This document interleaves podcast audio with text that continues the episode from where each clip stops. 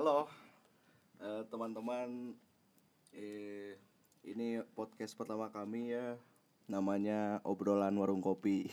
Betul. Ditemani oleh saya Ganang, Adi, dan saya Rehan. Nah, sebenarnya kita mahasiswa tingkat menengah atau tingkat apa? Iya, insya Allah ya. Insya Allah disebut tengah. Jadi jangan kayak siaran, ini ngobrol biasa aja. Ya, tingkat akhir berarti kita mahasiswa tingkat akhir. Sebenarnya konten apa aja sih yang akan ada di Obrolan Warung Kopi? Sebenarnya kayak kurang lebih kayak bukan keresahan sih, kayak apa yang aneh di Indonesia, apa ya? Iya, benar, Bung. Apa ya? Karena apa ya? Ya, negara kita banyak sekali potensi keanehan. Nah, potensi keanehan dengan yang cuma terjadi di Indonesia gitu. Nah, kita di sini tuh ingin mencurahkan keresahan-keresahan apa yang ada di pikiran kita aja. Nah, kita kemudian suka ngobrol gitu kan. Iya. Kita orangnya sefrekuensi banget. Apalagi sih? Kita kampus sama, jurusan sama, angkatan sama. Rumah dekat. Sekomplek. Mau ngobrol apa, nong sih, angkringan, warung kopi, apapun itu kita ngobrolnya gini-gini aja. Nah, itu kenapa kita namain podcast ini Warung Kopi. Karena dalam obrolan ini kita tuh tidak terbatas apa-apa, tidak memiliki kepentingan apa-apa. Jadi bisa benar-benar mengutarakan apa yang sebenarnya pengen diutarakan. Nah itu, jadi kayak kita pengen keluh kesah kita, obrolan kita banyak yang dengar gitu, soalnya kita yakin di luar sana nggak cuma kita berdua gitu. Nah, sebenarnya ada latar belakangnya sih kita namain obrolan ini warung kopi. Nah, jadi ada dulu dosen kita ya, tidak sebut nama. MKU dosen nah, MKU. Nah, dia tuh pernah bilang kalau berbicara itu harus dengan argumen dan data yang kuat. Jangan kayak warung kopi. Nah, jangan kayak obrolan warung kopi. Di sini gitu. Kita tuh pengen nunjukin kalau warung kopi tuh obrolannya ada argumennya juga. Iya, gitu. Enggak selalu ngobrolin cewek biduan ya. Enggak sembarangan. Kita ngobrolin topik seminar di warung kopi loh. Itu. Apapun banyaklah yang terjadi di warung kopi. Bahkan ide-ide juga munculnya tuh di warung kopi. Iya.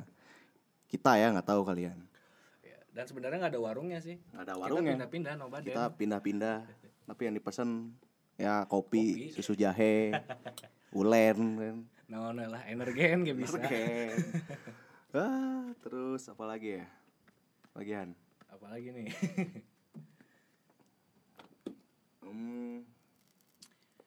Ya jadi agenda kita ini rekaman podcast setiap hari Rabu. Dan kalau memungkinkan hari Kamisnya udah bisa langsung diupload setiap minggunya. Kamis. Terus kita mungkin akan kedepannya banyak tamu ya, teman-teman kita. Mungkin. Kalau mimik turun wae. Terus kayak harapannya dengan podcast, selain ada yang dengerin keluhan kita, ini kita manusia suka ngeluh sama negara sendiri, sama nasib sendiri. Iya, nyalahin sistem. Salah satu ciri orang Indonesia adalah menyalahkan sistem. Padahal nggak ada yang salah. Manusianya aja kan. Nah, dari situ ini bentuk kesadaran kita, daripada nyalahin sistem, mendingnya seenggaknya ngelakuin hal-hal kecil. Makanya kita bikin podcast ini. Makanya mulai hidup benar dulu dari diri sendiri gitu kan. Nah, semoga aja di luar sana ada orang-orang yang satu frekuensi juga sama kita, yang bisa nerima nih obrolan kita. Atau mungkin masuk, atau mungkin ngasih sanggahan. Karena saya gak mau nyamain persepsi kita sih, kita cuma pengen ada yang denger aja. Ada bahan diskusian. Bahan diskusi. Karena topik yang penting di sini. Ya karena jujur, ini mulai serius nih. Apa nih? Bangsa kita itu perlu banyak masukan, terutama dari kalangan-kalangan kita nih yang masih muda, sebagai harapan. Ide-idenya kan masih fresh, pemikirannya juga masih baru, dan tahu masalah-masalah yang bisa menyesuaikan dengan kondisi zaman yang sekarang. Jadi ya gitu sih, apalagi yang mahasiswa-mahasiswa apatis, jangan terlalu apatis lah.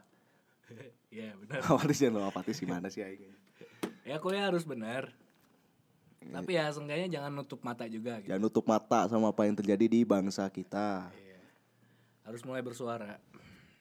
Harus mulai bersuara, berani. Siapa tahu nanti kan yang kayak gini bakal didengar terus bakal dijadiin apa ya pertimbangan gitu untuk orang-orang yang peduli di sana. Nah, yang punya wewenang semoga suara kita bisa terdengar. Iya. Ya intinya ini ngedumel. Ngedumel aja sih. Ngedumel aja sih. Jadi namanya obrolan warung kopi. Nah. Langsung aja lah ya. Topik kita pertama ini lumayan hot, Han. Apa tuh? Enggak hot banget sih. Kayak kita semua tahu RUU KUHP. Banyak kontroversi, cuy. Iya. Yeah. Nah, di mana-mana tuh. Yang kayak buka Twitter lu pasti ada ya. Enggak Twitter aja kayaknya semuanya. Iya. Kayak banyak yang enggak setuju gitu, tapi ya saya sendiri juga enggak setuju. Banyak yang enggak setuju lah pokoknya. Saya pribadi kurang setuju, butuh direvisi yang enggak penting gitu loh. Bukan enggak penting soalnya enggak sesuai urgensi gitu loh. Iya sebenarnya. Bangsa kita butuhnya apa tapi kita fokusnya kemana gitu. Nah, jadi gagal fokus kan. Nah, terus kita mau bahas di pasal yang mana dulu nih? Ini sih sesuatu yang tabu. Iya, tabu. Nah, seksualitas. Kayak jujur aja di Indonesia ngomongin seksualitas atau seks tuh masih ini sih apa? Ya hal yang tabu gitu. Kalau ngobrol itu tahu dari mana kamu pasti kayak gitu. Mana tahu kayak gituan dari mana?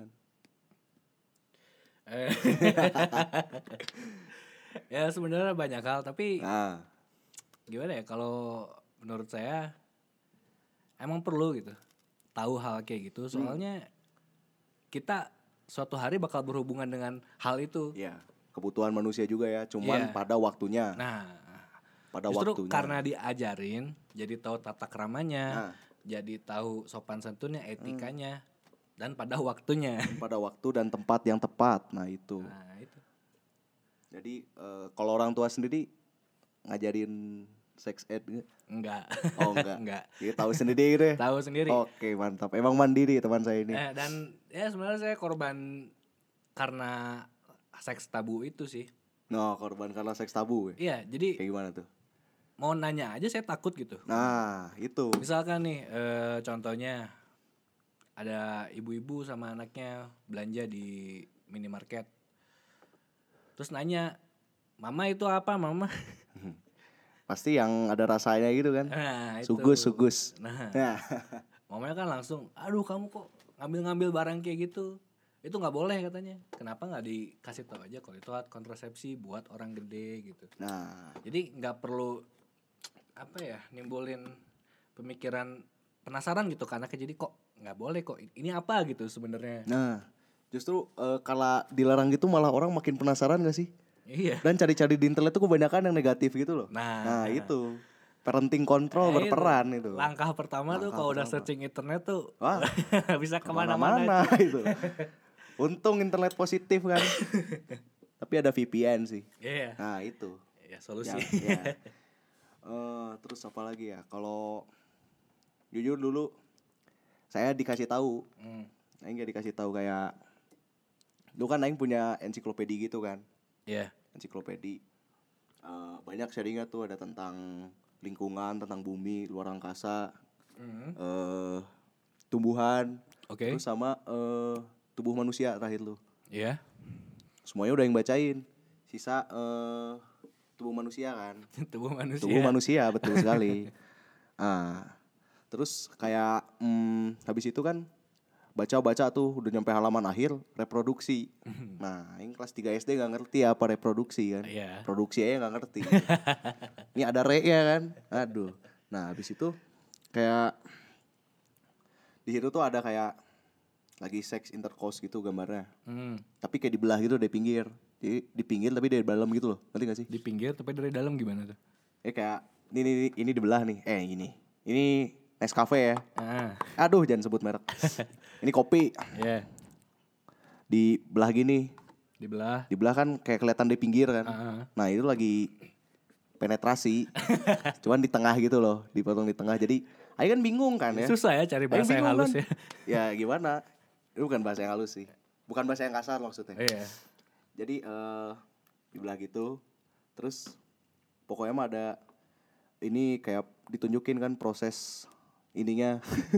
Enggak ditunjukin kayak gambar doang kayak pipi memasuki vajai-jai gitu. Nah, kan. Itu. Aing enggak ngerti ini ngapain kan. Aing tanya ke ibu aing. Buka, terus, "Mah, ini apaan?" Terus ibu aing kayak stun gitu. Diam dulu. Terus dia manggil ayah aing. Terus, ya, "Papa, sini. Ngobrol lah ya, dijelasin. Jadi ini tuh gini lanjutannya." Terus aing nanya lagi. Terus buat apa kayak gitu teh? Biar bisa punya anak. Terus aing dulu aing masih punya mindset kalau kalau anak tuh doa gitu. Ingat enggak sih? Kayak mau jigjat gitu. Kayak dulu ingat banget kayak waktu TK ngerengek-rengek minta ade gitu kan. Wah, minta ade atuh sana. Ya sok doa ya katanya teh. Ya gimana, anak kayak nggak tahu kan, ya cuman masih kecil banget sih waktu itu. Terus akhirnya udah ya dijelasin sama ayah aing sama ibu aing kayak gitu. Terus akhirnya aing nanya, jadi mama sama papa dulu kayak gitu? Terus mereka jawab, ya iya. Terus aing kayak awkward gitu kan, ngebayanginnya kayak ya itulah, bayangin orang tuh. Iya, tapi seenggaknya kata aing bagus sih emang, jadi tahu gitu. Dan gak cari tahu dari hal yang aneh-aneh gitu. Nah, dari tahu yang aneh-aneh. Tapi ujungnya mah penasaran. Nah itu. Ya maksudnya ya karena kita masih kecil ya, sumber edukasi terdekat kan ya lingkungan kita sendiri, keluarga kita sendiri. Ya itu, lingkup orang tua itu sangat berperan. Ya, tanggung jawabnya buat ngejelasin dan emang perlu dijelasin. Emang perlu dijelasin supaya gak menyimpang kan. Terus yang bikin keselnya tuh selalu ya dianggap tabu kayak belajar sex education. Kayak yang pernah lihat kayak Indonesia gak butuh sex education. Ngajarin orang zina. Aduh itu sorry ini dangkal sekali pemikirannya. Iya. Yeah. Kayak kita gak diajarin untuk berzina kok ini. Gak ada dimanapun ya. Gini mau kepercayaan apapun, mau budaya apapun, mau negara apapun. Sebenarnya gak ada yang ngajarin zina. Itu cuma perilaku-perilaku orang-orangnya aja yang menyimpang. Terus kayak Indonesia tuh terlalu tertutup sumpah kayak gitu tuh. Tiba-tiba banyak demo gitu kan di gedung sate waktu itu, telat kelas. Macet gitu. Pokoknya ada yang kayak enggak butuh sex education soalnya anggapannya mereka bakal ngajarin berzina secara dini untuk anak-anak kan enggak juga gitu. Iya, enggak juga.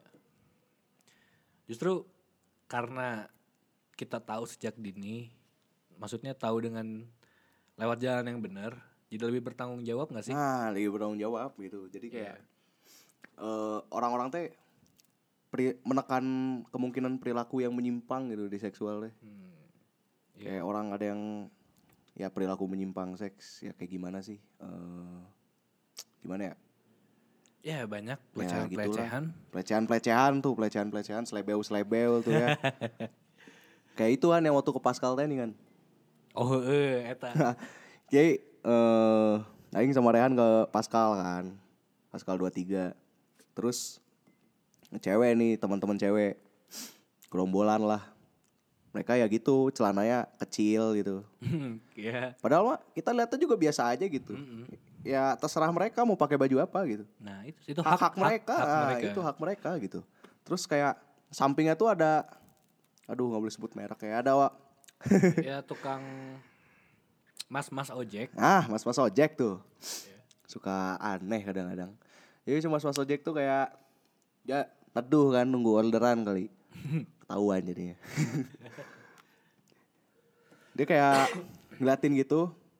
Terus aing kayak pernah ngasih tahu teorinya kemana gak sih kan. Yeah. Yang cowok-cowok yang keras gitu kan, kalau lihat cewek tuh pasti nggak lihat wajahnya gitu, nggak lihat matanya. Jadi pandangan pertama saat lihat orang gitu, Bukan mukanya gitu. Bukan mukanya. Dan itu udah hal yang gak wajar sih. Udah gitu. Gak wajar gitu. Jadi cewek itu cuma dijadikan objek doang gitu. Nah gitu. Itu. Ya gimana ya, kalau emang pakaiannya menarik ya siapa sih sebenarnya yang gak tertarik gitu. Cuman kan ada rasa tanggung jawab, ada etika di situ tuh gitu. Mohon diperhatikan, dihargain. Nah terus kita lanjutan lagi ceritanya ya. Jadi cewek-cewek ini pakai ya gitulah, kalau kata orang-orang minim nih, saya tangannya sambil gestur kutip. Terus duaan nih kan si Mang Ojek ini kayak ngambil HP terus ngerekam gitu ini. Ngapain coba dia? Kayak gak ini gak sih? Iya, dan gak, tau lah. Udah melanggar etika, melanggar norma, dan itu juga melanggar hak privasi gitu. Gimana kalau orangnya gak terima buat direkam? Nah itu kan, harus ada kesepakatan orang mau difoto atau direkam tuh kan. Nah, seenggaknya salah pemikiran kayak gitu. Kalau misalkan gini nih, jelasinnya kalau misalkan dia emang tertarik sama orang itu gitu, kenapa harus kayak gitu caranya? Kenapa gak ngobrol baik-baik, kenalan gitu? Iya kayak gak harus kayak gitulah heranya gitu ya. Iya. Lagi ngerekam gitu. Ya, itu udah salah banget sih sebenarnya. Lebih salah lagi kalau udah catcall kan kayak cowok-cowok kayak gitu kan. Orang-orang yang pinggir jalan gitu kayak datangan cewek dikit. Nah, Neng. Nah itu. Ini gede Neng, apa sih ini? Itu jangan salah loh. Cuman gara-gara perkataan gitu doang itu berimpact besar loh ke orang yang disebut kayak gitu. Bisa jadi gak percaya diri. Nah ya, iyalah. Jadi kayak kalau misalnya cewek disebut-sebut kayak gitu kayak dipanggil ya pokoknya catcalling gitu lah bagaimanapun bentuknya ngaruh juga ke psikisnya gak sih kayak cewek itu gak pede gitu ya, terus iyalah. Rasa takut insecure gitu kalau keluar kan terus dituntut sekarang wanita harus mandiri gimana kasihan banget anjing ya dan itu juga gimana ya si ceweknya itu kan dia gak nuntut gitu untuk punya kayak gimana gitu itu kan pemberian. Iya pemberian yang siapapun yang memberi lah itu. Iya maha kuasa lah. Maha kuasa kita sebut. Jadi kayak siapapun gak memilih bentuk tubuhnya kayak gimana gitu. Ya tolong hargain itu. Tolong hargain gitu. Please lah. Soalnya serius lah. Ya soalnya berimpact besar ke depannya. Pertama dia jadi ya tadi gak percaya diri. Jadi susah bersosialisasi ya kan. Mau kemana-mana ngerasa gak aman. Mau berpakaian aja jadi bingung. Jadi gitu. Mikir-mikir kalau pakai ini ntar lewat gang Somat ini, aduh jangan. Gang itu ntar ada mamang-mamang ntar digodain, ntar kan jadi kayak gitu kan. Nah, itu. Jadi kayak mematikan cara berekspresi pada seseorang yang menjadi korban. Iya. Padahal gimana ya cara berpakaian kan tuh? Bentuk ekspresi kita kan bentuk ekspresi. Selain emang hak kita gitu udah jelas kan berpakaian semuanya tapi itu bentuk ekspresi kita gitu buat bisa turun langsung ke society. Nah itu kalau di society-nya tempat dia tinggalnya nggak aman ya dia harus kemana lagi. Nah balik lagi nih ke undang-undang yang mempermasalahkan ya tanda kutip tadi seksual tadi gimana Nang? RUU PKS bentar ya dilihat dulu. Ini jujur, ini baca beritanya di BNN lagi, aduh. BNN? Kok BNN sih? BBC. Nah, BBC, oke. Kok BNN sih? Maaf. Nah, nih. Di BBC News, 17 September 2019. Nih, RUU KUHP, masih ada banyak pasal ngawur yang memperparah nasib korban perkosaan yang hamil. Nih, kayak lucu gak sih kan kayak. Nah ini kan dari pelecehan secara verbal atau visual ya kayak orang ngeliatin ceweknya secara nggak lazim gitu kan. Itu bisa ngaruh ke ceweknya kan. Bisa. Terus apalagi yang kayak gini gitu ini. Udah secara fisik gitu. Itu. Udah slebeu nih ya lo yang di tempat dugem nih. Jadi sebenarnya RUU ini tuh ngebahas apa sih? Itu ngebahas kayak segala bentuk aborsi jadi pokoknya dikriminalisasi lah. Dikriminalisasi. Terus selain itu juga saya pernah baca kalau nggak salah yang kalau bersetubuh juga bisa ditindak ya kan? ini. Jadi kita baca cuman kita nggak tahu bunyinya persis kayak gimana gitu ya. Kayak pokoknya yang aing tangkep kayak hubungan seks pranikah, apapun bentuknya, pokoknya bukan suami istri, itu gak boleh, bisa kena pidana. Jadi oke lah gini, kita menghindari zina, oke. Iya. Cuman kayak pilihan orang gak sih, itu hal terlalu privat diatur sama negara gitu. Nah itu. Kayak udah masuk gimana ya, intervensinya terlalu dalam. Tapi yang dibutuhkan sama negara saat ini tidak dibahas gitu. Nah, gimana ya? Walaupun itu emang melanggar norma agama gitu. Emang di semua agama dilarang gitu. Ya. Tapi itu kan kalau masalah agama itu tanggungan pribadi gak sih? Kalau dia melakukan juga ya dosanya juga dosa pribadi. Ya, gak negara yang menanggung. Nah, gitu. Untuk apa diurus sama negara gitu. Tapi aing kayak gak mau membenarkan juga sih. Iya, emang gak membenarkan. Cuman kayak... kurang urgennya lah. Kecuali nih kalau emang negara menindak tegas pemerkosaan, itu kan bentuknya udah pemaksaan gitu. Dari dua belah pihak itu ada satu yang gak setuju. Nah itu baru masuknya pelecehan. Nah iya. Tapi kalau ini bukannya setuju sih, tapi kalau emang dua-duanya setuju ya itu hak mereka dan mereka sendiri yang tanggung akibatnya. Dan gak perlu gitu negara mikirin hal yang kayak gitu. Kan masih banyak hal yang lebih penting. Yang lebih wah penting gitu. Harus dilakuin gitu. Terus mikirin hal kayak gini gitu. Kan gimana ya? Saya juga resah gitu bacanya. Saya juga resah aja. Ada yang resah. Nah tapi yang lucu tuh kayak ada RUU KUHP ini yang bilang pelaku aborsi ya pasti cewek dong. Dikriminalisasi. Kriminalisasi gimana tuh? Ya pokoknya yang aborsi penjara gitu aja, kena pidana. Okay. Apapun bentuknya dan gak ada pengecualian. Gak tahu ya, coba kayaknya ada revisi baru. Kita belum update lagi, tapi yang terakhir kita baca gitu. Terus sementara RUU PKS yang apa? Penghapusan kekerasan seksual itu tahu sendirilah. Iya. Aneh banget nih negara ini. Kayak korban perkosaan. Dia gak milih minta hamil gak sih? Iya. Dia minta diperkosa aja enggak gitu ya. Nah, dia minta dipegangnya enggak gitu kan. Terus dia lagi ngandung anak yang gak tahu siapa. Kayak ada nih kasusnya nih ya. Yang bacain. Nih salah satu, nih di BBC lagi ya masih yang tadi. Salah satu kasus antara lain seorang perempuan berusia 16 tahun. Yang menjadi korban pemerkosaan 7 laki-laki, 7 cuy. Bapaknya siapa kan gambling. Iya bapaknya. Bego banget anjing. Udah gak ada otak nih 7 laki-laki di Padang nih ya. Kau. Iya. Sakit kau. Sebagaimana dikonfirmasi Polres Padang, Pariaman kepada BBC Indonesia. Perempuan itu sedang mengalami perkosaan berulang-ulang anjing. Dari Februari hingga April tahun ini anjing. Udah kayak bukan manusia. Iya, binatang. Terus korban yang dilaporkan tengah mengalami trauma berat tuh. Nah itu. Ya iyalah. Siapa orang tuh mikir sampai situ gak sih? Kenapa nggak menjadi manusia gitu dengan pelajaran-pelajaran di sekolahnya gitu ini? Demi kebutuhan yang cuma sesaat gitu, demi memuaskan nafsu. Iya. Harus nyakitin orang. Iya, harus nyakitin orang itu. Emang 7 laki-laki ini mau nanggung trauma berat. Nah, ada masalah di bawah umur gitu. Bawah umur 16 tahun cuy. Masih terjadi di sini. Gila, masih banyak sih. Di mana-mana. Terus pemerintah lebih memilih untuk gak jadi urgensi gitu kayak gitu. Aduh. Aneh banget. Terus ya gitulah. Ya soal aborsinya gimana? Soal kehamilannya itu. Bentar ya.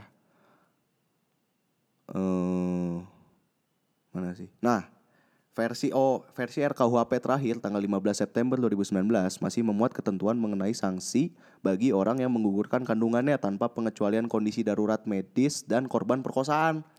Duh kan, nih korban pemerkosaan tuh gak pernah minta gitu, dia pengen punya anak, dia pengen hamil gitu, namanya juga korban pemerkosaan, terus kayak seakan tutup mata gitu loh, terus kayak aduh kenapa gak ngelawan, gak pernah ngerasain jadi cewek apa, ya ini gak pernah sih, cuman kayak, Aing kayak pernah dengar beberapa kasus dari teman-teman cewek Aing kan kayak, kayak misalnya lagi di bus, atau jalan di trotoar, terus tiba-tiba slebeu gitu kan. Gila emang orang-orang slebeu tuh. Kira bokep Jepang. Iya, kira bokep Jepang langsung jadi itu. Enggak, ini real life man, bukan bokep. Ini face it man. Face it kehidupan kalian yang merana itu. nggak perlu berfantasi berlebihan, iya, apalagi iya, sampai membuat aksi kayak gitu kan. Itu orang stranger gitu, iya, kalian nggak kenal, sopan nggak sih kayak iya, gitu? Iya sopan gitu. Terus kayak, dah kan, saya bew gitu. Terus cowoknya tuh masih diem, ceweknya tuh terus kayak ceweknya kayak stun gitulah. Soalnya mereka kaget gitu. Ya iyalah. Ya iyalah itu bagian yang menurut dia benar-benar dia jaga atau dia merasa nggak aman kalau bagian itu dia sentuh. Ya, itu gitu sensitif kan, gitu nah. Itu sensitif intinya gitu. Kayak aing kalau ada yang ini juga ya marah. Ya marah. Ya, cuman bedanya kalau cewek kan dia nggak bisa kayak cowok gitu kan. Nah itu dia nggak punya kekuatan lebih kayak kita gitu. Ya mungkin ada yang punya kekuatan lebih, cuman kan gimana bisa membahayakan dia juga. Nah, cowok bisa gila juga kalau kayak gitu. Maksudnya kayak mikir gelap gitu. Kayak kita gak tahu dia bawa pisau atau apa kan. Nah. Jadi self defense-nya dia kayak stun gitu. Gak tahu ya. Mungkin beda-beda gitu. Biasanya ya dari kasus-kasus yang ada gitu. Kayak orang-orang yang slebe kayak tadi. Yang melecehkan. Biasanya gagal sih di kehidupan nyatanya gitu. Jadi seenggaknya berfantasi di luar sana gitu. Kayak lihat sesuatu aja. Kayak gak tahan gitu. Iya. Kenapa gitu kalian? Yang membedakan manusia dengan binatang adalah akal budi. Akal budi. Akal budi. Akal budi itu nentuin mana yang baik, mana yang benar. Nah, mana yang baik, mana yang benar, mana yang ya gak baik dan gak benar gitu. Nah, itu kan ada persetujuan tuh. Benar. Yang dilakuin tuh benar atau enggak gitu. Iya. Ya, harusnya mikir sampai sana dong. Emang sih tertarik semua orang emang jujur gitu. Gak ada yang gak tertarik soal kayak gitu. Iya, physically gitu kan. Tapi belajar membatasi dan tanggung jawab diri sendiri. Nah, ya. Kayak ya nahan dikit kayak gitu. Maksudnya kayak kagum-kagum gitu, jangan kelewat batas. Gitu. Nah itu, sekedar mengagumi saja. Iya. Terus gak usah kalau misalkan mana emang tertarik secara fisik, tapi kalau itu ngeres gak usah disampein ke ceweknya gitu. Nah, kita gak tahu apa yang cewek itu pikirin kan. Nah kita tuh harus mikir sampai situ kaum madam. Iya makanya. Terus apa lagi nih yang menarik? Oh itu sih. Oh ini RKUHP hanya memuat pengecualian bagi para dokter yang melakukan pengguguran kandungan tapi tidak pada perempuan yang melakukan aborsi. Gimana tuh? Nggak ngerti. Pengguguran kandungan jadi harus sama dokter gitu. Ya gimana kalau misalkan ini korbannya kebetulan kurang mampu? Nah itu. Ke dokter aja susah apalagi rumah sakitnya jauh gitu kan. Kok bisa gitu ya? Namanya peraturan bikin tanpa pengecualian gitu. Maksudnya semua hal itu ada pengecualiannya. Iya, nah itu kayak kadang, ada situasi yang memungkinkan hal itu boleh terjadi. Nah gitu. Itu kan kalau kayak korban kayak gitu kan ya mereka nggak pernah minta gitu, udah mah disakitin, iya. Terus harus nanggung tanggungan iya. Anaknya nanti, iya. Suaminya nggak tahu yang mana. Iya kan ini keluar biaya lagi gitu, ngaruh banget iya. Ke mentalnya apalagi masih kecil masih muda gitu. Iya. Terus belum lagi dari masih muda pengaruh dari lingkungannya apa stigma ke orang iya, itu gitu kan. Iya. Ih orang ini diperkosa nih kamu jangan gaul-gaul sama dia pakai baju yang bener lah ya. Akhirnya baju cewek yang disalahin, nah. Temennya yang diperkosa yang disalahin memang aneh negeri ini tuh. Aneh. Pemikirannya udah aneh gitu. Nah itu. Kasihan orang kayak gitu tuh. Iya. Butuh perhatian lebih. Soalnya udah ngalamin hal yang berat gitu kita. Jujur ya kita juga gak tahu rasanya kayak gimana cuman. Wah itu trauma dalam sih. Pasti jadi kayak. Kalau punya temen korban dari pelecehan gitu kan, verbal atau secara fisik, ya coba didukung lah, kasih dia semangat gitu. Nah itu dirangkul. Jangan sampai dia kehilangan gimana ya, kehilangan semangat untuk bersosialisasi lah. Kadang orang kayak gitu suka narik diri dari kasus-kasus yang dibaca gitu kan. Itu. Akhirnya apa bisa bunuh diri, sok. Terus yang 7 tadi ngapain dibui gitu aja. Gak jelas banget anjing.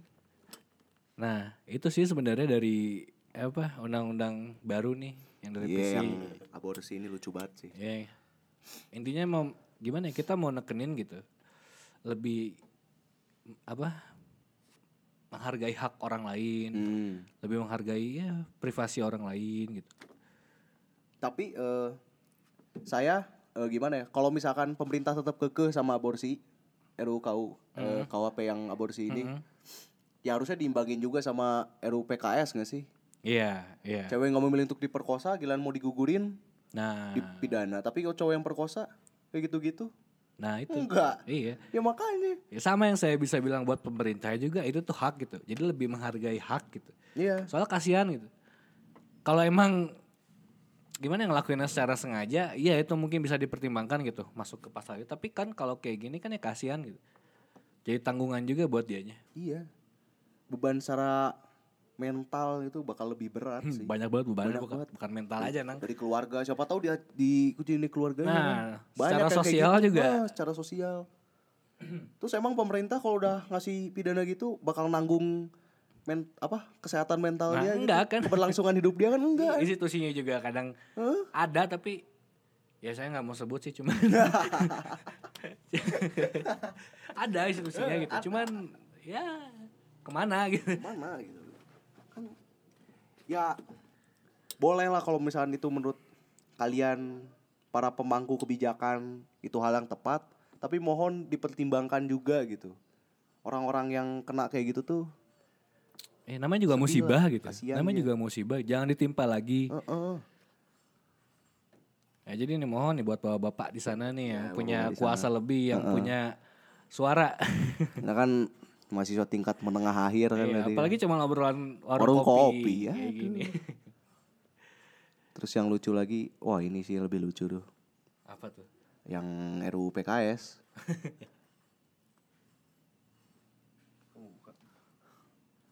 Terus ya gitu, kayak ada banyak aksinya ternyata. Gimana? Aksi yang pro sama yang kontra. Jadi yang kontra nih di mana nih?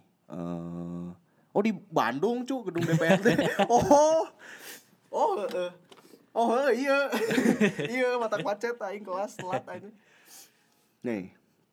Kepada BBC Indonesia, wartawan Julia Alaska melaporkan bahwa puluhan pengunjuk rasa dari berbagai organisasi di Bandung dan sekitarnya menggelar demokrasi di depan DPRD Jawa Barat di Ponegoro itu. Ya. Yeah. Masa yang tergabung.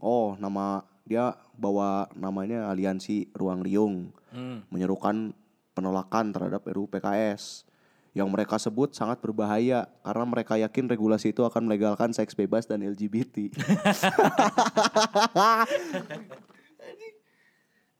Kalem, ayo mau baca dulu deh.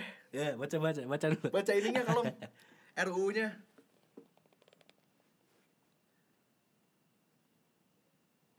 RUU PKS nih. Lama ya. Oh ini ada nih. dpr.go.id. Bisa dicari ya sama teman-teman ya. Oh ada banyak, Cuk. Nih. Undang-undang tentang penghapusan kekerasan seksual. Bab 1, ketentuan umum. Pasal 1. Dalam undang-undang ini yang dimaksud dengan kekerasan seksual adalah setiap perbuatan merendahkan, menghina, menyerang, dan atau perbuatan lainnya terhadap tubuh, hasrat seksual seseorang, dan atau fungsi reproduksi secara paksa, bertentangan dengan kehendak seseorang yang menyebabkan seseorang itu tidak mampu memberikan persetujuan dalam keadaan bebas karena ketimpangan relasi kuasa dan atau relasi gender yang berakibat atau dapat berakibat penderitaan atau kesengsaraan secara fisik, psikis, seksual, kerugian secara ekonomi, sosial, budaya, dan atau politik. Yang wah anjing banyak banget. Ya. Yeah. Nih ya. 2. Penghapusan kekerasan seksual adalah segala upaya untuk mencegah terjadi kekerasan seksual, menangani, melindungi, dan memulihkan korban, menindak pelaku, dan mengupayakan tidak terjadi keberulangan kekerasan seksual. Bagus dong. Iya, yeah, bagus. Dong. Yang 3. Setiap orang adalah orang perseorangan secara individual, orang secara kelompok yang terorganisir atau tidak terorganisir, atau korporasi. Buset. Kekerasan seksual secara korporasi gimana tuh ini? PT maju mundur dengan melakukan kekerasan seksual sama PT apa gitu. Keren sih. Korporasi ya. Yang 4. Korporasi adalah kumpulan orang dan atau kekayaan yang terorganisasi baik merupakan badan hukum maupun bukan badan hukum. Oh itu. Maaf ya. Can beres. Namanya juga obrolan warung kopi. Satu-satu di komen gitu kan. Yang 5, korban adalah setiap orang yang mengalami peristiwa kekerasan seksual. Ya jelas.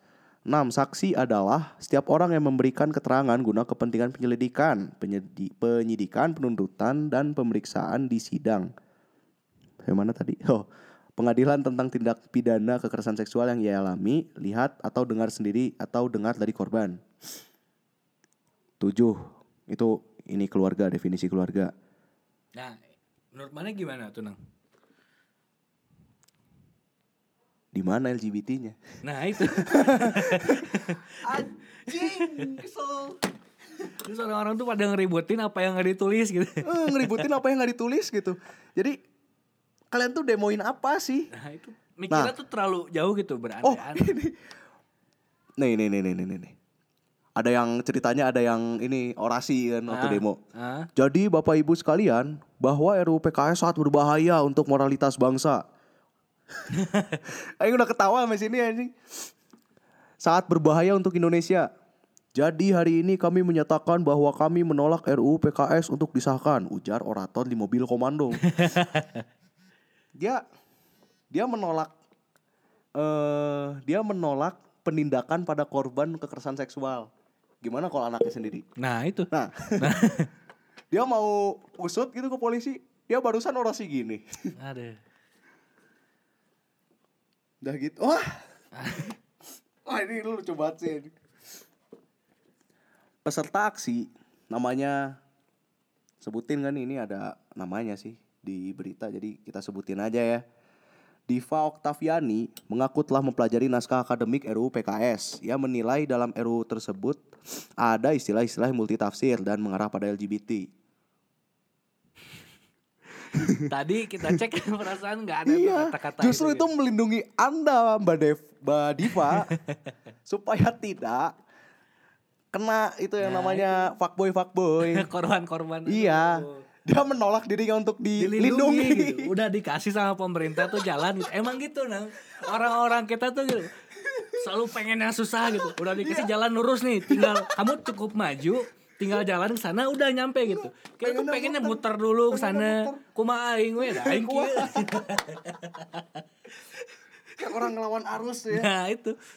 Gila, kita tuh udah dikasih ruang gitu sama pemerintah, udah ada peraturannya gitu. Kita dilindungi, harusnya merasa dilindungi dong. Seneng gitu harusnya. Anda malah menolak. Anda menolak. Enggak, gini, mungkin multitafsir menurut dia kita enggak nyampe itu pemikirannya. Iya. Siapa tahu kita kan cetek tuh baca cuma berapa kali. Makanya kita enggak ketemu tuh pada yang marah pada LGBT kan. Aduh. Tapi ayo baca sekilas tadi kayak ada banyak kan, lebih dari 10 gitu. Yeah. Kita bacain cuma sampai 7. Enggak disebut secara lengkap, pokoknya kayak definisi ini. Cuman gimana ya? Secara keseluruhan kurang lebih itu tuh menggambarkan kepelecehannya gitu. Keperlindungannya ke korbannya gitu. Ke dampak tadi apa? Dampak sosial, dampak ekonomi, dampak psikologi. Nah, itu gitu. Secara ekonomi maupun secara sosial gitu kan. Iya. Saya mau dilindungi.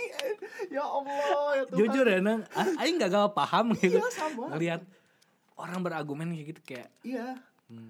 Maksudnya memang boleh berdemokrasi gitu, menyuarakan pendapat.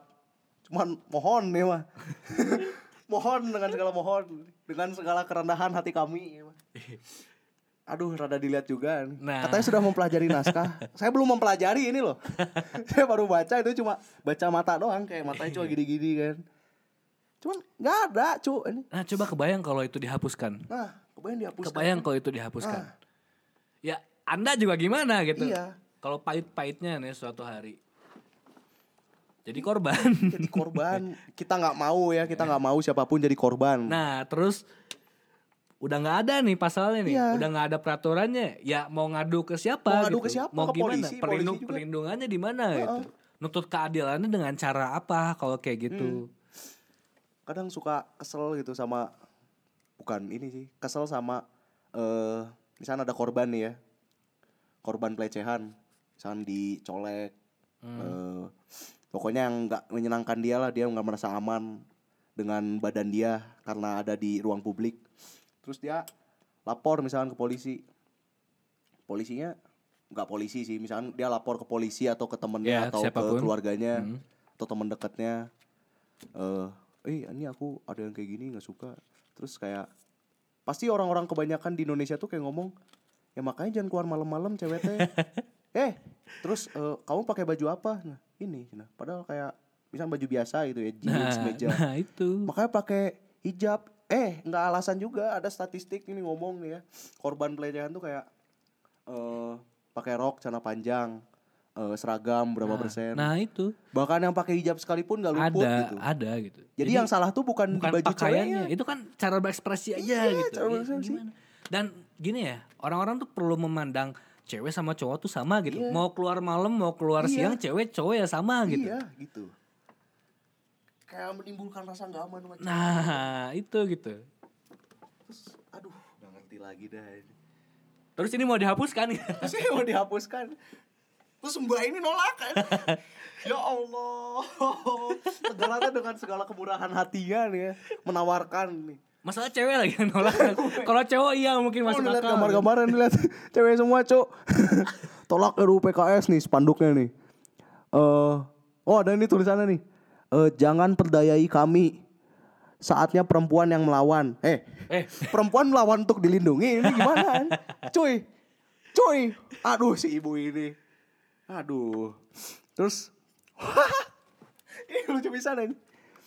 Namun ada juga peserta yang mengaku belum membaca draft RUU PKS. Aduh, mana demo apa anjing? Panas bung men, pasukan nasi bungkus. Tuh kan sebenarnya pemerintah tuh enggak salah gitu. Yang salah tuh Anda. Nyalahin sistem. Anda gitu. Nyalahin sistem. Balik lagi ke obrolan kita di awal. Nyalahin sistem lah.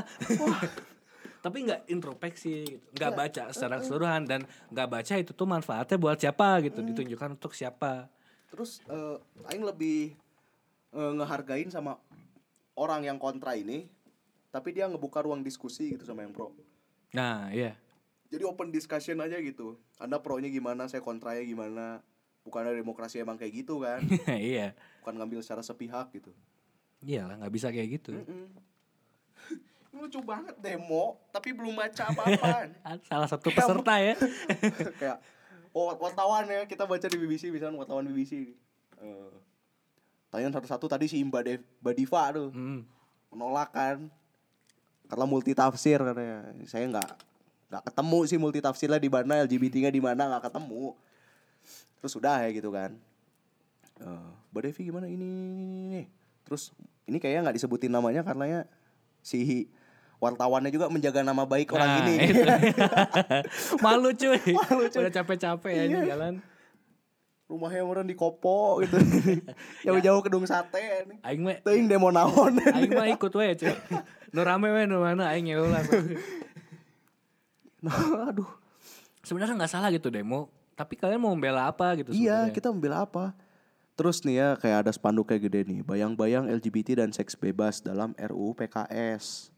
Selamatkan anak bangsa. Puguh, ini teh mau diselamatkan sama negara teh. Saudara-saudara, saudara-saudariku yang terkasih. Ini mau diselamatin tapi gak mau ya. Nah, orang Indonesia kan gak mau dikasih gampang gitu. Emang selalu pengen muter dulu. Hidupnya tuh ingin challenge orang Indonesia tuh. Emang my life my adventure. Nah, gak mau kalau yang gampang. Ya. Capek gitu bahasa Indonesia tuh gak beres-beres gitu. Baru satu kasus loh ini.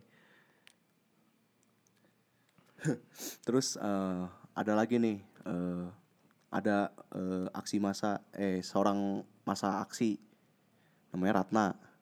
Sekarang orang-orang yang mau berzinah dilegalkan, prostitusi dilegalkan. Hah, gimana? Gimana? Ini tuh ada wacana dari mana prostitusi mau dilegalkan, Mbak Ratna? Makanya dibaca dulu. Ikro, Mbak Ratna, ikro. Mari kita, aduh itu jangan dibaca-baca lah itu apa? Kisah cinta Wattpad tuh kan. Nah, itu membentuk mental Indonesia yang utopis gitu kan. Kayak udah jelas gitu. Aing enggak pernah dengar sampai sekarang prostitusi mau dilegalkan di Indonesia. Makanya ya mungkin yang bawah tanah ada gitu kan. Cuman dilegalkan secara luas ya, secara formal gitu. Enggak ada tuh. Lanjutin lagi LGBT mau dilegalkan kapan coba? Ya saya enggak menyinggung siapapun yang LGBT ya, cuman kayak saya nggak pernah dengar ada wacana ini gitu. Mbak Ratna nih dengar dari mana? Saya nggak ngerti. Iya makanya. Ini kayak akun-akun IG hoak gitu loh. Hoak. Grup WhatsApp. Grup WhatsApp tuh kan keluarga. Sebarkan. Selamatkan anak bangsa. Biasanya tuh emang di awal tuh kayak non sih punchline-nya tuh ya. Bahaya. Negeri kita terancam. Oh, akhir zaman. Rezim ini bobrok.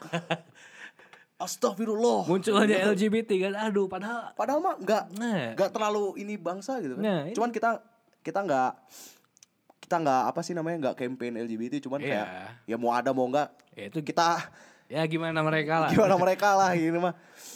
Hak-hak mereka gitu kan. Cuman masalahnya Anda itu berbicara di luar konteks gitu. Mbak Ratna ini berbicara di luar konteks. Ya, ini baca dari mana, sumbernya dari mana.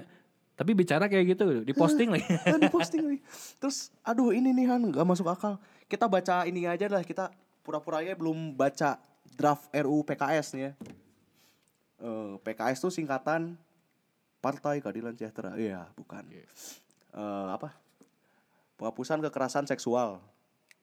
Terus muatan dari orang-orang nih ya, kayak terlintas benang merahnya pasti gak akan ke arah sana gitu. Nah itu. Terus mereka wah emang mind blowing sih pola pikir mereka gitu kan. Aduh. Lanjut lagi nih. Katanya LGBT mau legalkan, padahal sampai sekarang saya belum dengar, belum nyampe ke telinga kami dan kabar itu. Dan kami juga belum baca gitu, belum ada gitu data yang benar-benar valid. Iya. Atau tulisannya benar-benar valid dari pemerintah buat ngelegalin itu. Iya, prostitusi LGBT mau berzina. Ya itu mah kayak belum dengar kabarnya, pokoknya kita belum pernah dengar kabar pemerintah mau melegalkan itu semua gitu kan. Terus lanjut lagi, LGBT mau dilegalkan. Kan sudah jelas-jelas itu dilarang oleh agama. Iya tahu. Ya gimana sih agama lagi cuy. Itu.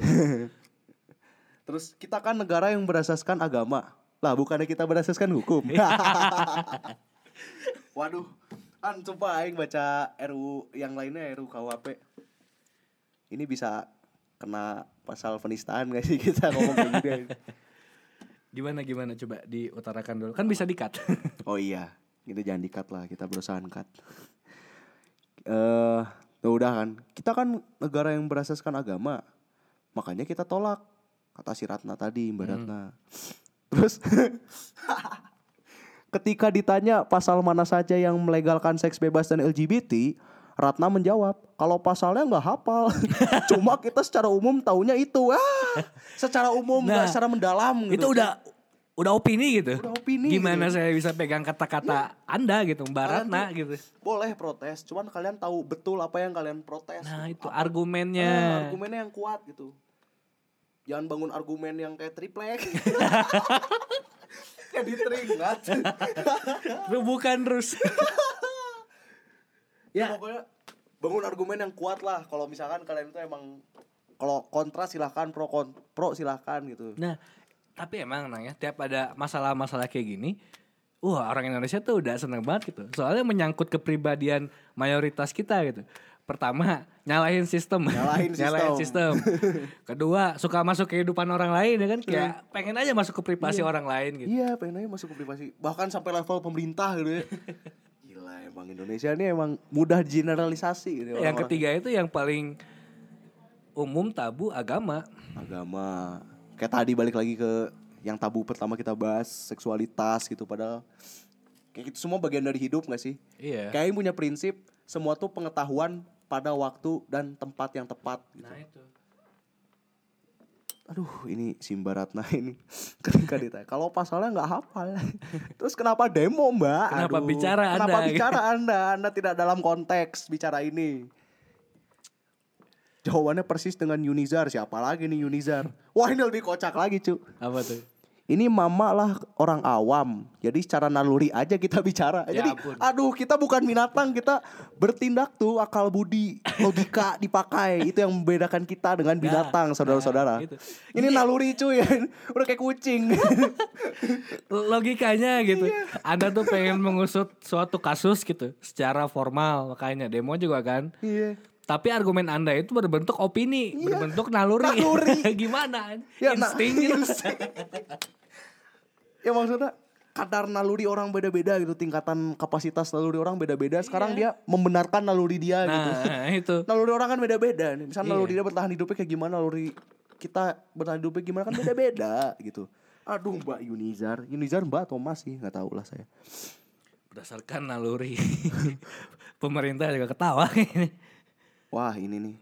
Begitupun kata Hesti yang mengaku ikut aksi karena tidak sesuai dengan budaya Indonesia dan akidah umat Islam. Kalemahan, aing bukan Muslim. Iya, saya agnostik. Ya, jangan gitu. Ada RUU-nya dong. Ada RUU-nya ya. Saya menyatakan diri sebagai agnostik.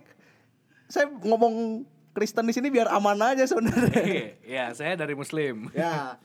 Nih perwakilan Muslim ada di sini ya.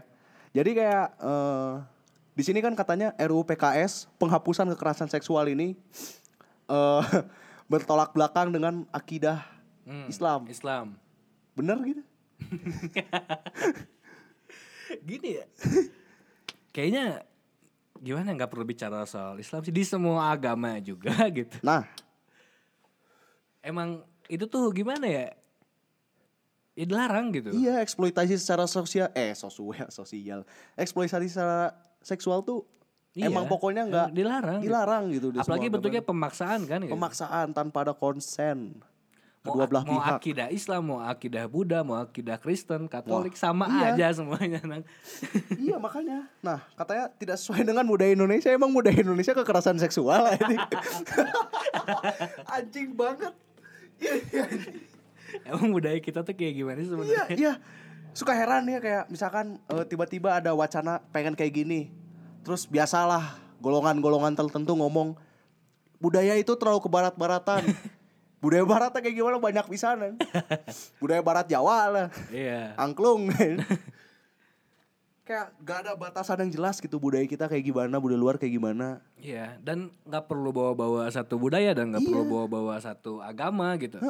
Kita tuh hidup di sini namanya juga Bhinneka Tunggal Ika. Beragam-ragam gitu. tapi satu gitu. Jangan jadi gini nih kayak orang pengen ego banget sama satu agama ini. Pokoknya agama gue harus paling nomor satu. Nggak bisa gitu kan. Nah nggak bisa gitu, tapi dia orang Indonesia. Pas dia keluar negeri dia bangga sama Bhinneka Tunggal Ika. Lo nggak harus bangga ini. Gini namanya. Tadi apa dia bilang nggak cocok sama budaya kita. Budaya kan? Indonesia dan akidah umat Islam. Gini ya kalau menurut Aing nanya kayaknya budaya kita juga nggak ada yang benar-benar pure budaya Indonesia gitu. Soalnya yang juga nggak tahu yang benar-benar budaya kita tuh apa gitu. Namanya udah zaman globalisasi. Semuanya juga tercampur gitu. Semua dan kecampur. Itu wajar gitu. Wajar. Masa penyesuaian kita buat menerima budaya orang lain gitu. Justru itu tempat kita belajar. Jadi secara sosial, baik ke kehidupan beragama atau apapun, ya harus adaptif lah gitu. Tanpa menghilangkan sisi-sisi yang kita percayai gitu. Nah, misalnya norma, mana percaya agama Islam, yang percaya agama Katolik. Ya aing adaptif dengan perkembangan zaman ya harus. Kalau enggak gimana itu. Gitu. Iya. Jangan terlalu kuno lah, maksudnya kayak ini akidah umat Islam yang mana gitu. Nah, aing yakin kayak semua agama pasti menentang yang namanya eksploitasi secara sosial gitu. Kekerasan seksual gitu. Gak ada. Terus ini menentang di mananya? Kalau misalkan emang menentangnya di LGBT, bahkan di RUU PKS ini gak ada LGBT gitu. Aneh gitu. Aduh. Nah, lanjut lagi ya kata si Mbak Hesti ini. Oh ini kalimat langsung. Kalau secara keseluruhan per pasalnya saya belum pernah baca. Sama aja. Semuanya ngomong gitu ya. Semuanya ngomong gitu. Jadi apa sih yang kalian perjuangkanku apa? Gitu. Yang dibaca apa? Gitu. Yang dibaca apa? Tapi kalian protes. Nah, paham dari mana gitu? Ini lebih aneh gitu, Nang. Wajar nyalahin sistem kalau ada yang salah gitu. Iya. Ini mah nggak tahu yang salah mana ya protes. Kayak kita nyalahin sistem karena kita tahu mana yang salah, mana yang kurang benar, mana yang belok gitu kan. Itu iya. Sekarang dia protes, artinya protes ada yang gak benar loh. Nah itu. Tapi dia gak tahu mana yang gak benar. Nah gitu. Dia gak baca saya, gitu. Dia kan belum tahu sebenarnya ini benar atau salah. Tapi udah ngomong kayak gitu gitu. Kalau seluruhan pasal per pasalnya saya belum baca. Tapi secara keseluruhan itu gak banget diterapkan di Indonesia. Lah tahu dari mana kalau itu gak diterapkan di Indonesia. Hey, namanya Mbak Hesti kecewa saya. Mbak Hesti. Kan kita diajari ini dari kecil juga nih. Kan kita sekolah ya rata-rata. Kalau mau menyimpulkan sesuatu itu, baca dulu keseluruhannya, semuanya. Seenggaknya latar belakangnya deh, bicara apa itu. Baru bisa ngomong gitu. Kayak gak pernah sekolah gitu kan. Ya, saya juga gak yakin itu baca gitu. Iya, kayak ini ikut. Kayak pasti orang Indonesia nih, kebiasaan orang Indonesia sebelum selanjutnya nih. Dengar kata orang, langsung percaya kata orang. Nah, itu. Gak nyari faktanya. Gak di filter. Kayak misalkan ya saya iniin. Misalkan tiba-tiba ya sering lah kita jumpain kayak misalkan kasusnya di demo ini gitu. Kayak lagi si Ibu Hesti ini kan nggak baca apa-apa kan, terpasal nggak baca, tapi menurut dia itu nggak banget diterapkan di sini gitu kan. Mungkin kayak dari ibu-ibu arisan, ibu-ibu PKK kayak ngomong, ih ini RUU PKS gak banget. Nah, terus dia nggak, ayo kita demo, ayo, dia nggak tanya kenapa apa yang salah gitu. Itu yang salah di Indonesia tuh rasa penasaran orang Indonesia buruk sekali. Iya.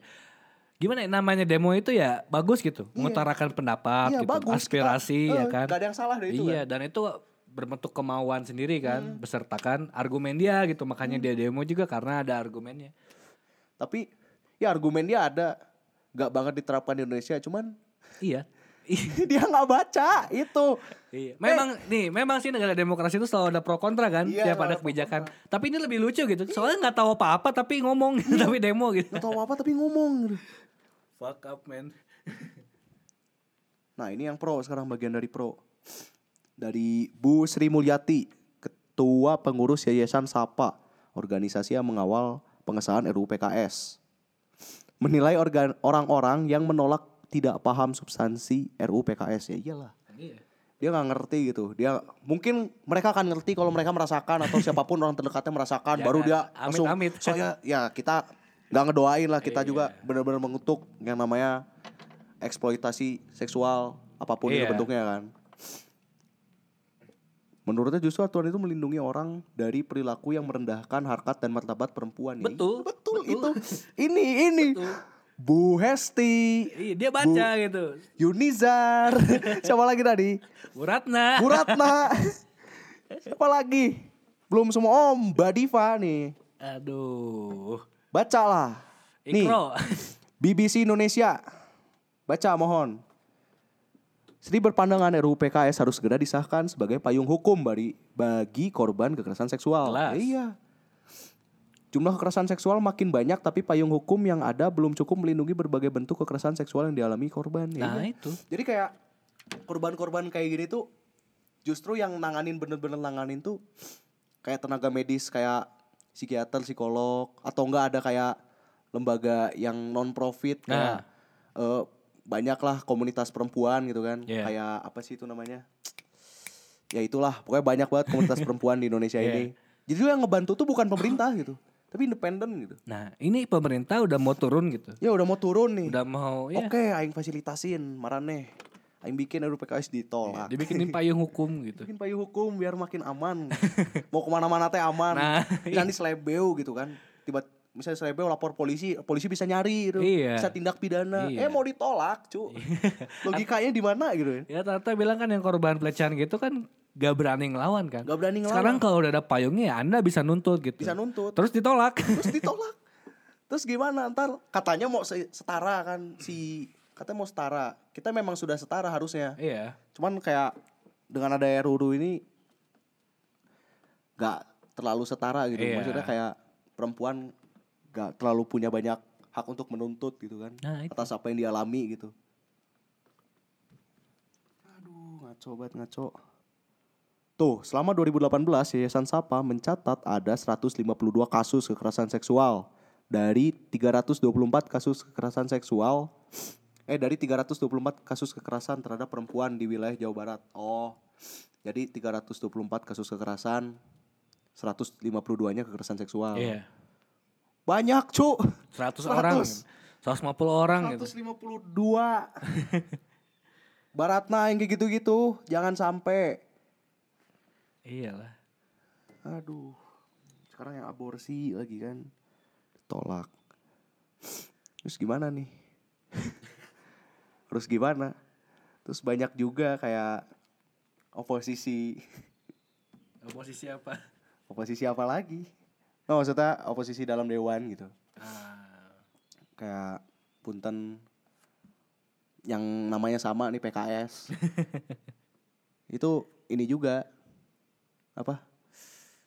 Menolak kayak gitu. Gak ngerti dah kenapa. Alasannya sama sih, gak sesuai budaya gitu kali. Gak sesuai budaya Indonesia, gak sesuai Indonesia. Dalam apa tadi namanya? Yang Islam tuh. Apa? nggak sesuai budaya Indonesia dan nggak sesuai akidah Islam. Akidah Islam, gimana? Itu udah jelas gitu itu teh. Gak gini aja deh, orang yang nggak beragama sekalipun bakal tahu gitu. Gitu aja itu. Iyalah. Masalahnya ini bukan masalah agama gitu, ini masalah sosial gitu. Masalah sosial itu deh, masalah kita memperlakukan sesama gitu. Nah itu. Padahal harusnya tuh kita nggak ada batasan gitu. Kayak kita misalkan ada cewek ngalamin kasus kayak gitu amit-amitnya, dia punya perlindungan gitu. Iya, itu punya. Sebagai bentuk kesetaraan tuh, cuman nggak jadi-jadi. Ditolak. Sekarang aborsi korban pemerkosaan nggak boleh juga, kan gila. Aduh, nggak tahu lah harus. Aduh, so many things wrong. Iya, banyak yang salah. Banyak banget yang salah, aneh gitu. Ya sebenarnya kayak penasaran aja sih kenapa. Kayak DPR kayak gitu, kayak nggak segera banget kayak gini. Terus dengar-dengar ada suratnya dari kan ada pokoknya yang lihat di Twitter kayak ada UU tentang santri atau pesantren gitu. Terus ada UU dari ada UU PKS kan yang penghapusan kekerasan seksual. Itu tuh yang nulis dari MUI. Ya mendesak, bukan mendesak sih kayak apa namanya? Apa? Menekan? Mendesak? Enggak mendesak. Yang lebih halus lagi. Menyarankan. Aduh, buruk sekali ya kosakata saya. Pokoknya menyarankan kalau UU santren atau yang pesantri itu pesantren itu cepat-cepat disahkan. Ya oke, enggak masalah gitu. Terus kayak dia nyangkut lagi yang ke RUU PKS ini, katanya menurut mereka gak harus buru-buru disahkan, perlu dikaji ulang. Aduh, gimana ya? Itu korban udah banyak gitu, emang gak cukup 150 orang korban. Mau berapa nih? Emang gini deh, emang harus satu-satunya orang terdekat kalian ngalamin baru kalian ngerasain kayak gitu. Amit-amit kan? Amit-amit gitu. Kan, makanya sebelum itu terjadi dibikin kayak gini gitu. Pencegahan gitu, payung hukum. Upaya preventif dari pemerintah. Terus kadang nggak ngerti gitu, makanya aing ngomong aing resah juga. Iya, sok sekarang gini nih ya, penghapusan kekerasan seksual bisa jadi nggak jadi, bisa jadi nggak jadi, pokoknya dibatalkan lah, nggak sah gitu kan, nggak disahkan. Terus sekarang yang aborsi misalkan kuat banget jadi disahkan, ya perempuan kasihan banget dong anjing. Iya, dia yang nanggung soalnya. Dia yang nanggung gitu kan. Udah mah disakitin, udah mah korban. Harus nanggung. Bener aja tadi disebutin kan di pasal tadi kan ya. Secara ekonomi, secara sosial, secara latar belakang, psikologi. Aduh, please lah. Tolong ya baca. Pahami, resapi. Coba memposisikan diri sebagai korban gitu. Nah itu supaya ada rasa empati. Nah ini rasa empati orang Indonesia tuh kurangnya, walaupun nggak semua ya saya yakin. Nggak semua. Cuman gimana ya?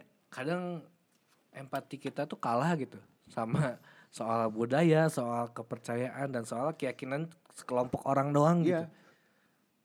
Jadi ya prinsip aing ya. Kayak kalau misalkan dengan beragama itu mematikan rasa ini aing, kemanusiaan yang sesama, aing lebih memilih gak ada agama sama sekali gitu. Kenapa asal Anda? Kenapa asal Anda? Kenapa apa? Kenapa asal? Waduh iya anjing. Maaf. Kalimat syahadat gimana? Iya maksudnya bener gitu. Sampaikan sama Ganang gitu. Kalau emang mematikan rasa manusia kita ya, Buat apa beragama gitu? Tujuan agama itu sebenarnya apa gitu? Balik lagi coba ke awal. Ya. Kan tujuannya juga buat gimana? Kayak tata cara itu tuh gitu. Panduan gitu. Panduan hidup supaya lebih baik. Cara hidup yang benar, lebih baik. Cara hidup dan gak menyimpang. Ya, dan gak menyimpang gitu. Cara hidup dengan sesama, cara kita membangun koneksi spiritual dengan negeri terbiing gitu kan. Justru jujurnya secara personal ya. Ya terserah kalian mau mandang saya gimana. Saya lebih mentingin nilai sosial daripada nilai agama gitu. Karena saya lebih mengataskan kemanusiaan. Iya. Soalnya kayak percuma ya sih. Ya bolehlah kita beragama ya, emang mungkin harus gitu kan. Mungkin perlu. Cuman kalau itu bisa bikin kalian apa? Gak peduli sama manusia. Nah, buta. Terus kayak tadi RUU PKS tidak sesuai dengan akidah umat Islam. Nah, coba didalamin agamanya lagi mungkin. Nah, itu. Coba baca lagi. Enggak, baca dulu RUU PKS-nya. Baru perdalam ajaran agama masing-masing. Iya. Karena saya yakin sih saya enggak baca banyak soal Islam, cuman ya yakin aja iya. Namanya agama gak mungkin ada yang melegalkan kekerasan seksual ataupun eksploitasi apapun bentuknya itu kan. Terus mau nyalahin ini sambil bawa-bawa panji mereka gitu. Kan gak juga gitu. Ya itu bahaya sih sebenarnya. Bahaya. Namanya keyakinan itu kan memunculkan rasa eksklusif nanti. Nah kadang tergitu.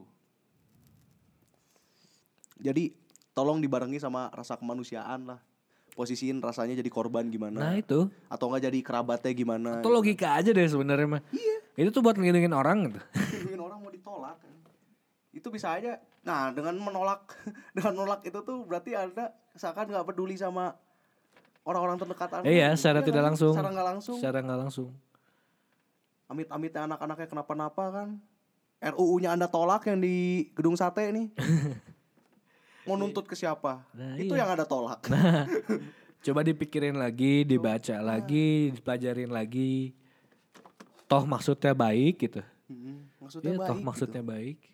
Maksudnya baik. Mungkin pemerintah tuh coba menyediakan gitu, fasilitasi perlindungan hukum untuk mempidana orang-orang fuckboy kayak gitu kan. Fuckboy lah. Iyalah anjing. Apalagi nih. Capek ya marah-marah. Banyak banget. Nah kita kayak sering banget ngobrol gak di podcastin gitu kan. Ngobrolin banget. Wah banyak banget mungkin. Udah akan ratusan banyak. Episode kali. Wah. Dan kedepannya juga akan banyak. Soalnya gak akan habis lah ngobrolin Indonesia lah. Iya. Karena negara berkembang mungkin ya. Berkembang. Soalnya negara maju juga akan kehabisan topik. Yes. Apalagi negara berkembang seperti Indonesia. Namanya juga hidup. Banyak masalah. Ya masalah yang bikin hidup. Iya betul. Masalah yang bikin hidup. Kayak dosen logika aing. Kalian kuliah ngapain? Terus kalian jawab maba-maba gitu. Mau biar dapat penghasilan Pak, biar bisa bahagiain orang tua. Salah, kalian tuh kuliah cari masalah. Kenapa ya kalau kalian nggak dapat masalah, kalian nggak bisa nulis skripsi ya benar. Iya benar.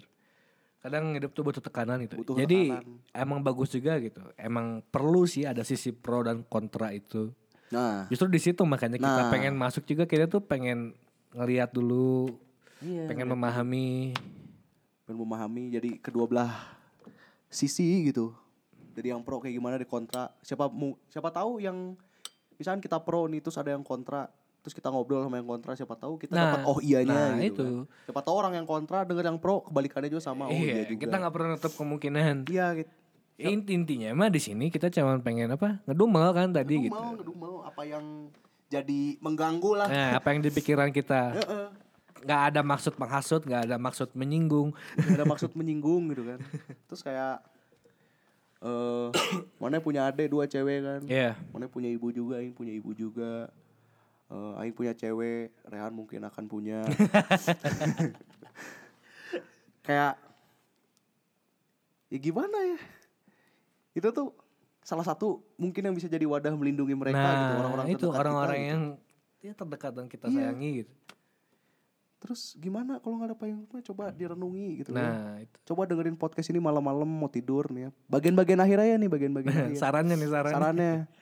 Coba gimana, sarannya nang? Ya kayak tadi ya, ada pernyataan yang demo, yang gak baca apa-apa tapi demo gitu. Iya. Yeah. Kayak ini tidak sesuai budaya Indonesia dan akidah umat Islam. Terus akhirnya dia ngomong secara keseluruhan, saya belum baca pasal per pasal. Tapi pokoknya itu gak banget di Indonesia deh kayak gitu. Tapi ya gimana, ya pokoknya saran saya sih belajar. Yang ngomong kayak gitu ya, terutama suka ngomong kayak gitu nih ya. Apa-apa bawa budaya barat, budaya timur, budaya Indonesia. Belajar dulu budaya Indonesia. Orang-orangnya kayak gimana. Budaya timur kayak gimana. Ambil baiknya aja gitu. Nah itu. Ya, karena hidup tuh seimbang gitu. Yin-yang gitu. Yin-yang perlu seimbang. Perlu seimbang. Kayak kalau misalkan ada yang asing atau yang belum pernah kalian dengar atau belum kalian lihat atau belum kalian alami, coba ambil hikmahnya gitu, ambil positifnya. Bagaimana itu bisa membangun kalian sendiri gitu kan. Nah itu. Kalau semua diambil negatif mah ya kayak tadi aja enggak tahu apa-apa, demo. Ngomong ya kan. Iya. Ya mungkin kalau saran dari saya, apa-apa tuh lebih dipilah lagi. Dibaca, dipahami, baru bicara gitu. Jangan asal kata orang. Terus yang kedua juga lebih menghargain apa ya? Ya kepentingan orang lain, pendapat orang lain gitu. Jangan cuman demi kepentingan sendiri doang gitu. Karena budayanya kayak gini, karena mungkin akidah kamu kayak gitu. Jangan kayak gitulah. Lihat gimana ya, for the greater good gitu. Nah, tengah-tengah kan, ambil jalan tengah. Iya benar kata Ganang, emang kita tuh perlu banyak belajar budaya, perlu banyak belajar yang beragam-ragam agar bisa memahami gitu. Agar bisa saling memahami gitu. Nah, bukannya itu. Hidup manusia tuh saling memahami. Nah itu. Udah paling tenang nang hidup memahami tuh. Iya. Nah itu utopis sih, gak mungkin manusia saling memahami. Nah, iya. Terus kayak gimana lagi ya? Aduh yang mau ngomong apa sih? Ya pokoknya gitulah. Apa-apa tuh baca dulu. Jangan cuek sama kondisi gitu kan. Mm-hmm. Sekarang tuh lihat kasus kekerasan seksual di Jawa Barat udah banyak banget kan. Iya. 152 tuh enggak dikit gitu. Mau sampai kapan kita tutup mata gitu? Sampai kapan kita tutup mata gitu? Coba baca kasusnya kekerasan seksual tuh kayak gimana nih yang nolak ya. Dengar dulu gitu, lihat dulu. Iya. Baca beritanya, datangin korbannya kalau perlu, lihat kondisinya gitu. Ya, itu. Terus kalian posisikan diri gitu. Gimana kalau amit-amitnya ya, saya jadi kayak gitu. Gitu. Terus gak ada yang nge-backing gitu. Ya, siap dijauhin. Gak ada payung hukumnya, dijauhin sama temennya kan kasihan gitu. Jangan cuek lah, apa-apa jangan ditolak. Baca jangan dulu mata, gitu. Pahamin dulu. Udah bagus gitu. Udah nih gue. Jadi dulu pertama kali ada RUU PKS, ini kayak anjing keren nih. Akhirnya terbuka pemerintah sama kejadian gitu kan. Gak tutup mata gitu. Gak tutup mata juga. Peduli gitu sama korban-korban. Terus pengen menindak yang kayak secara gini, langsung kan. Gitu ya. Secara formal. Langsung menekan jumlahnya juga kan. Iya. Yeah. Ternyata akhirnya bakal disambut dengan meriah nih sama. Memang banyak sih kayak lihat di medsos kayak wah banyak gitu kan. Komunitas-komunitas wanita yang mendukung. Banyak juga media-media kayak Vice kayak gitu. Kayak anehnya tuh di mana ya RUU PKS tuh? Udah enggak aneh sebenarnya mah. Ya itu aja sih. Iya. Ya mungkin kurang lebih kayak gitu dan saran yang tadi kami utarakan juga kayak gitu. Ya namanya juga obrolan warung kopi nangnya. Ya, mohon maaf nih kalau ada yang kesinggung. Saya juga kesinggung sih sebenarnya baca-baca berita kalian tuh. Aduh. Kesinggung. Nah, yang pinter-pinter teuing. Kadang suka kayak gitu. Ya, emang bener sih manusia emang gak ada yang sepikiran, memang betul. Cuman ya pakai logikanya lah. Pakai logikanya, common sense-nya gunakan gitu. Semua orang gak mau mengalami kekerasan seksual baik lelaki atau wanita gitu kan. Udah ada payung hukumnya, gak mau lagi ya udah. Up to you lah yang nolak, jangan ngerengek-rengek. Minta keadilan sama korban kekerasan seksual kalau gitu. Iya. Yeah. Mending gak usah gitu sekalian ya gak sih? Iya benar. Orang-orang kenapa sih? ya udah mungkin segitu ya, dulu segitu. Episode pertama dari obrolan warung kopi. Sampai berjumpa lagi minggu depan. Saya Raihan pamit undur diri. Kayak ini udah kayak berita-berita Metro. Aduh nyebut brand, bukan brand sih itu. Ya saya Ganang akan banyak topik lainnya. Iya. Soal Indonesia ya. Mau topik serius, mau topik gak serius kita tetap bahas ya. Ada aja, warung kopi mah macam-macam kita bisa bahas. Kita kalah banceng gitu kan. Kalau main gaple. Tapi kita yang jelas gak akan bahas ML gitu kan, Mobile Legends kita gak bahas. Kebetulan kita gak main. Ya itu aja. Sampai jumpa di episode selanjutnya.